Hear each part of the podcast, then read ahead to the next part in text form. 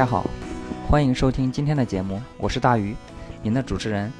今天我们有两位特别的嘉宾，都是程序员，他们将和我们一起探讨上海楼市最新的认房不认贷政策。首先，让我们听一下他们的自我介绍。大家好，我是佳佳，一名程序员，目前在一家互联网公司担任工程师。很高兴今天在这里和大家一起探讨这个备受关注的话题。大家好，我是旭旭，也是一名程序员，我专注于人工智能领域的研究和开发。希望今天的对谈能够为大家提供一些有益的见解。嗯，好，非常感谢佳佳和旭旭的介绍啊。那么，让我们深入研究上海楼市的认房不认贷政策。首先，呃，你们对这个政策有没有什么看法？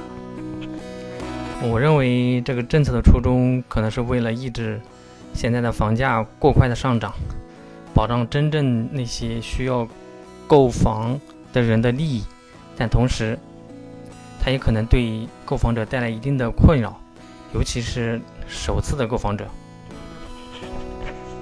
我同意佳佳的看法，这个政策的目标是好的。但实施时需要注意平衡，以免影响市场的健康发展。同时，政府也应该考虑提供更多的购房支持和帮助。呃，确实啊，平衡是一个关键。那么，你们认为这个政策对程序员这个群体有什么影响呢？嗯，对于程序员来说，这个政策可能会对购房计划产生一些影响。特别是那些计划在上海购房的程序员，嗯，他们可能需要更长时间来积累足够的首付款。是的，程序员通常有相对较高的薪水，但首付款仍然是一项重要支出。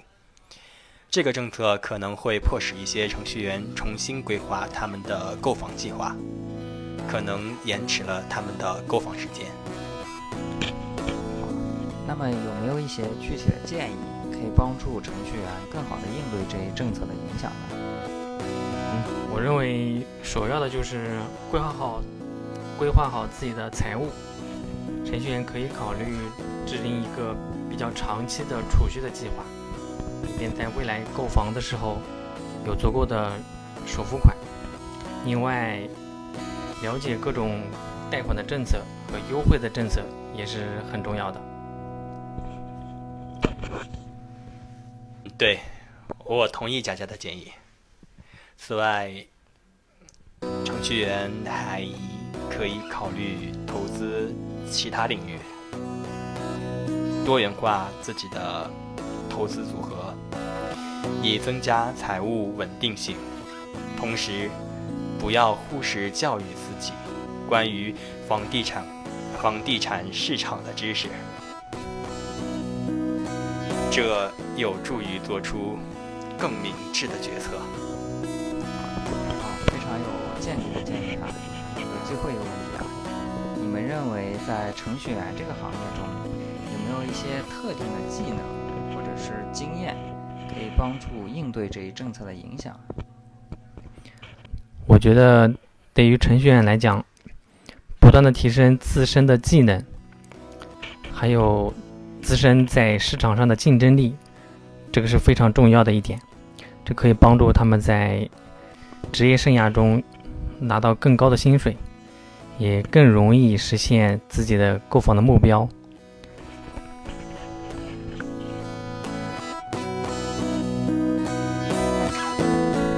我同意，技能提升是关键。此外，程序员还可以考虑远程工作的机会。这可能会扩大他们的购房选择范围，不仅限于上海。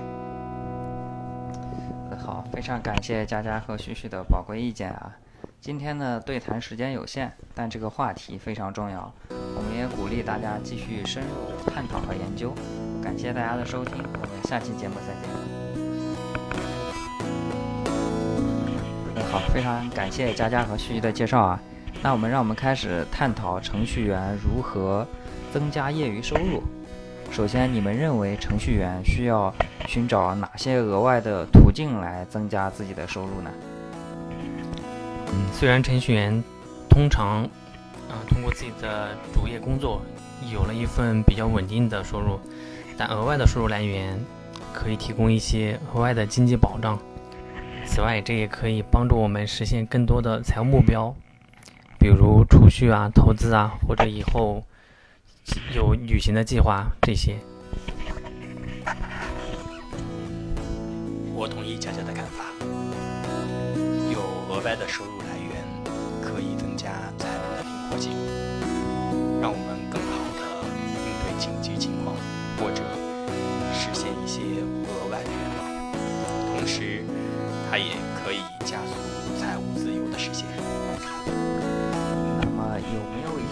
具体的方法或者策略，可以帮助到程序员来寻找额外的收入机会呢？嗯，这个是当然有了。首先啊，程序员可以考虑一些兼职的工作，比如在周末或者晚上的业余时间参与一些项目，也可以参与一些自由职业的项目，比如接一些网站开发、移动应用的开发，或者寻找一些有偿的项目。另外一种方式。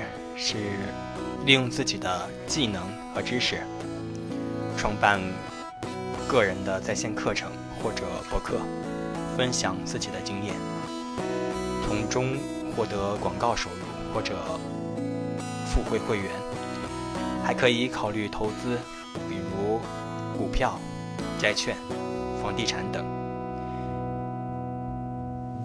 以获取。其他的一些额外收入。哦，非常有实用的建议。在寻找额外收入的同时，我们应该如何考虑平衡工作和生活呢？毕竟，相当于多做了一份额外的工作，那肯定对你的一些的生活品质啊，这些应该是有影响的，对吧？对，这也是一个。比较受人关注的点啊，这个是肯定需要考虑工作和生活之间的平衡的。增加额外的收入确实很重要，但不应该妨碍我们主要的工作和生活的质量。因此，制定一个比较平衡的时间表和计划，确保你能够兼顾到工作、家庭，还有自己的兴趣爱好，这个是非常重要的。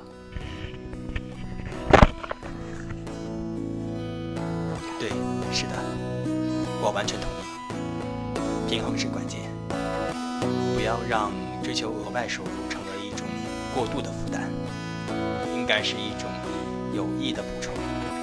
合理安排时间，保持健康的生活方式，是实现平衡的关键。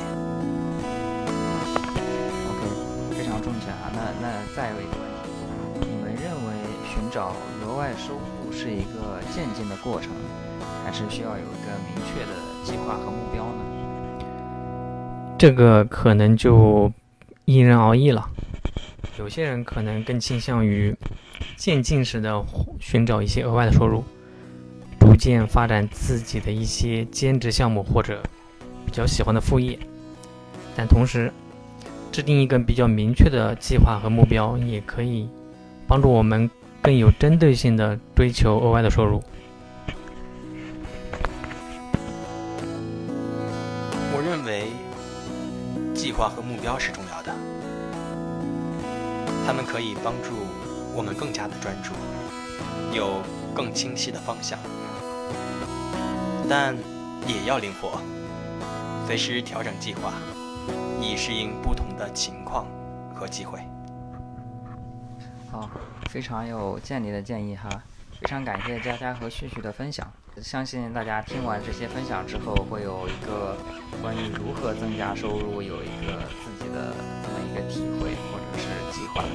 那希望在未来的时间里，大家可以如愿以偿增加自己的收入，同时也可以早点在上海买房安家落户。那感谢大家的收听，我们下期节目再见啊！